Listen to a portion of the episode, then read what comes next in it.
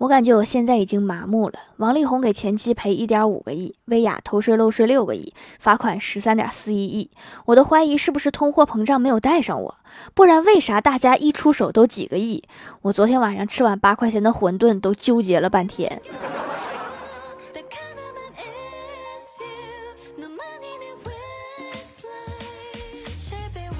Hello，蜀山的土豆们，这里是甜梦仙侠段子秀欢乐江湖，我是你们萌豆萌豆的小薯条。你们知道我这儿现在有多冷吗？零下二十七度，南极才零下二十度呀！上学的时候，老师说好好学，清华北大在向你们招手。现在我才知道，招手就是招手，但意思是走走走，哪儿凉快哪儿待着去。这个应该不是招手哈，这是挥手。早上吃饭的时候，我老爸高兴的对我老妈说：“我昨天晚上做了一个梦，梦见捡到了二百块钱。”我老妈说：“那你今天小心了，梦是反的。”我老爸就反问说：“那你说我今天要丢二百？”我老妈迟疑片刻说：“你钱包里这二百我没收了，赶紧给我，就省得你丢了。”这个梦真准啊！还没出门就丢了二百。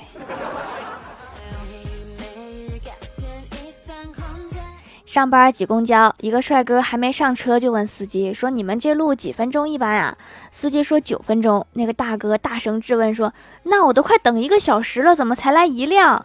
司机缓缓地说：“老弟，我这班是头班。你大清早上五点多钟就出来等公交啦？”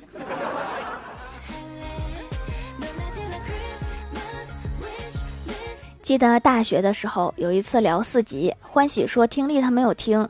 我说那你怎么做的题呀？全都蒙的吗？他说我后面那个考生做题写字声非常大，我就听他的声音了。我说那你知道 A B C D 选哪个？欢喜说 A 是三画，C 是一画，B 和 D 是两画，可是 D 画的速度快。我觉得你这个才是真正的听力呀。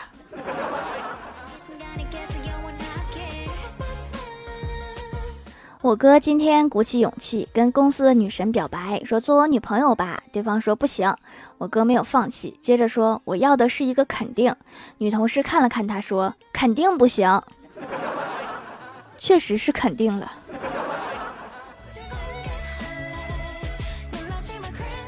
看到我哥被拒绝的样子，很感慨。想当年他上初中的时候，一个女生向我哥表白，说我喜欢你。我哥说：“你再喜欢我，我就找人打你。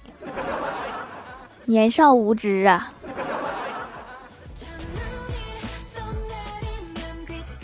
中午大家在办公室闲聊，李逍遥突然问说：“大家觉得一个男的在古代怎么露出马脚，会让古代人觉得这个人和这个时代很违和？”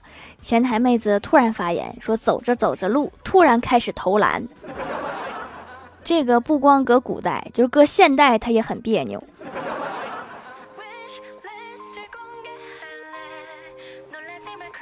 有一年的情人节，李逍遥跟那时候的女朋友出去玩，遇到一个卖花的小朋友，说：“叔叔叔叔，买朵花送给姐姐吧。”李逍遥一头黑线，说是哥哥。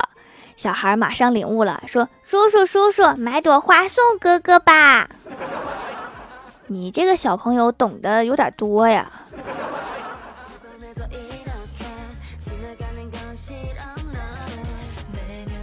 记得郭晓霞刚出生那天，护士把郭晓霞从产房抱出来，初为人父的郭大侠那叫一个激动啊，急忙接过儿子，嘴里还习惯性的说着：“来，叔叔抱一下，乖。”周围立刻一片沉寂。你冷静一下，现在这个不是别人家的了。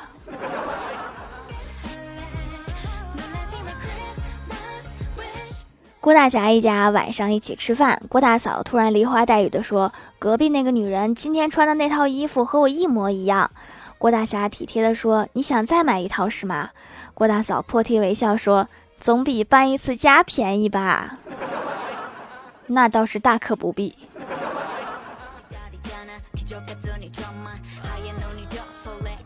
郭大嫂准备做一个老干妈蒸排骨，发现家里老干妈用完了，于是拿出十块钱对郭晓霞说：“去楼下小卖部老爷爷那里看看有没有老干妈。”平时拖拖拉拉的郭晓霞这下倒是很利索，几分钟之后就上来了。只见她左手拿一包薯片，右手拿一包辣条，说道：“爷爷说有，那你倒是买回来呀。”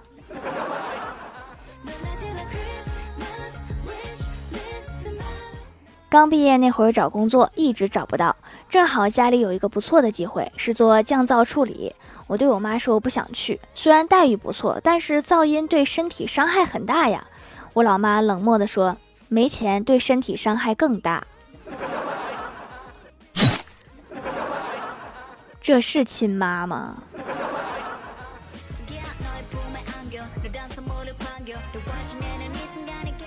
之前有个朋友结婚，我去参加婚礼，主持人请我上台，说今天是你的好朋友大婚的日子，你上来说点什么吧。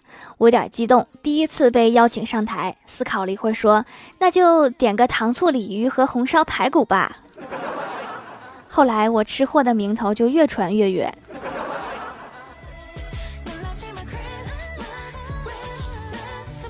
上高中的时候，班主任突然把我那全班前三名的女同桌给调走了，给我换了一个比我还笨的过来，我就不同意。我问班主任为什么呀？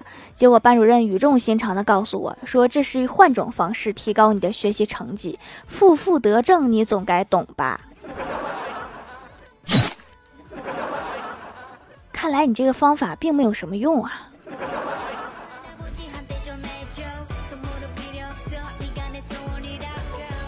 有一次出差，我在等高铁的时候，一个大妈拿着一袋茶叶蛋跑到我身边的大爷身边问说：“茶叶蛋要不要？待会儿路上吃。”大爷回了一句：“不要。”我在想，我早饭也没有吃，就答了一句：“我说给我来两个。”大妈看了我一眼，给我拿了两个。我准备掏钱包问大妈多少钱的时候，大妈笑了笑说：“我原本是拿着给我老伴儿吃的，我不是卖茶叶蛋的。”尴尬的，我想扛着火车跑路。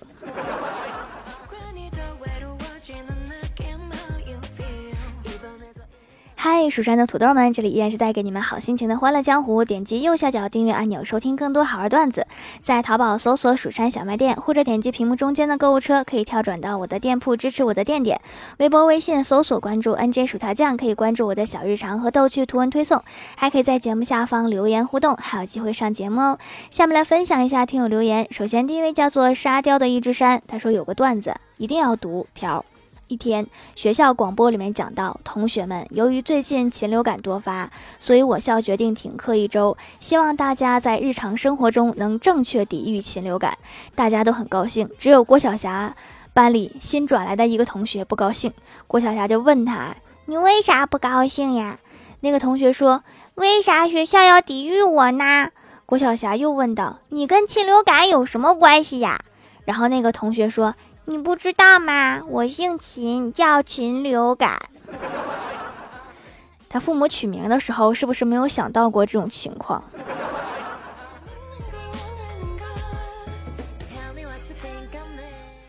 下一位叫做木子一千落，他说：“舔狗日记，三月三日雨。今天发工资了，我一个月工资八百，你猜我会给你多少？是不是觉得我会给你一千二？因为厂里全勤奖还有四百。错了，我会和工友借一百 一十四，凑够一三一四转给你。真是太感动了。就是吃饭的时候，你不会赖在我家不走吧？”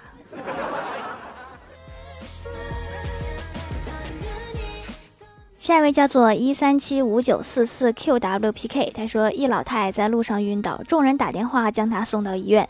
经过一番治疗，老太终于醒了过来。这时，老太握着医生的手，激动地说：“就是这个人撞的我。”整个医院都安静了。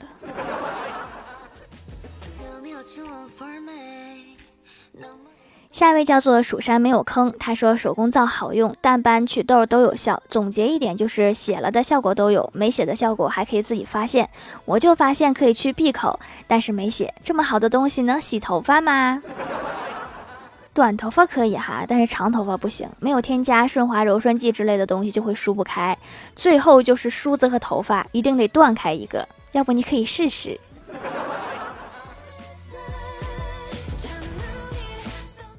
下一位叫做麦秸秆儿，他说好多年了，还是原来的味道，还是原来的配方，真好。而且我更新更频繁啦，我都被自己的努力感动了。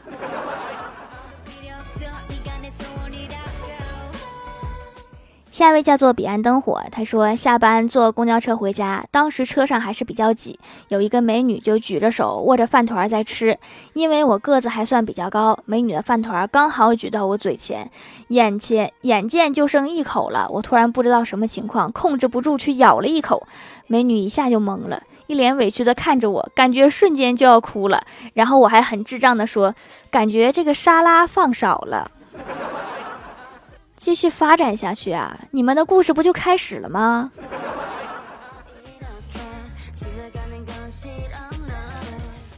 下一位叫做雪花猫小可爱，他说：“条，我想问你一个问题：如果马云用全部的家产去扶老人的话，他能扶几次？”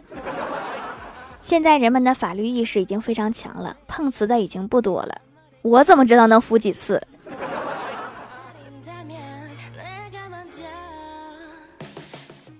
下一位叫做孙小月，他说跟老妈说买手工皂，老妈开始不同意，说咱们人类就是从肥皂那个时代进化到洗面奶的，不想再回去。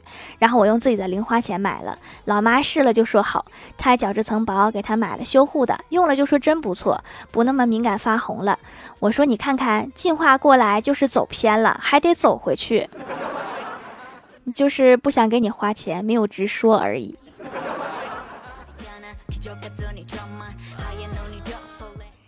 下一位叫做哈喽微燃烟火，他说：“你们那边冬至的习俗是什么呀？我们这边是上班。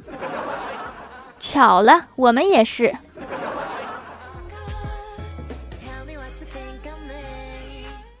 下一位叫做张丽丽教授，她说：“跟妈妈讲，平时直播的薇娅偷税漏税罚了十三点四一个亿。然后妈妈说：‘你看，让你考个编制吧，挣这么多钱还不是不稳定。’阿姨真是看得通透啊。”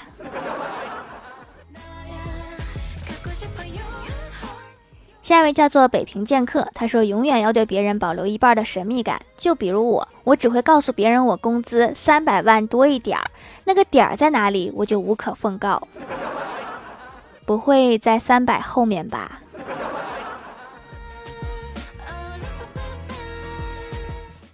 下面来公布一下上周七四三级沙发是 E R V A K K I 与白盖楼的有幸福一加二问天之神彼岸灯火雪花猫小可爱宁小萌不萌呀 Hello 微燃烟火感谢各位的支持欢乐江湖专辑福利不断宠爱不断专辑订阅到二十八万送十份会员季卡随手点个订阅就可能中奖哦。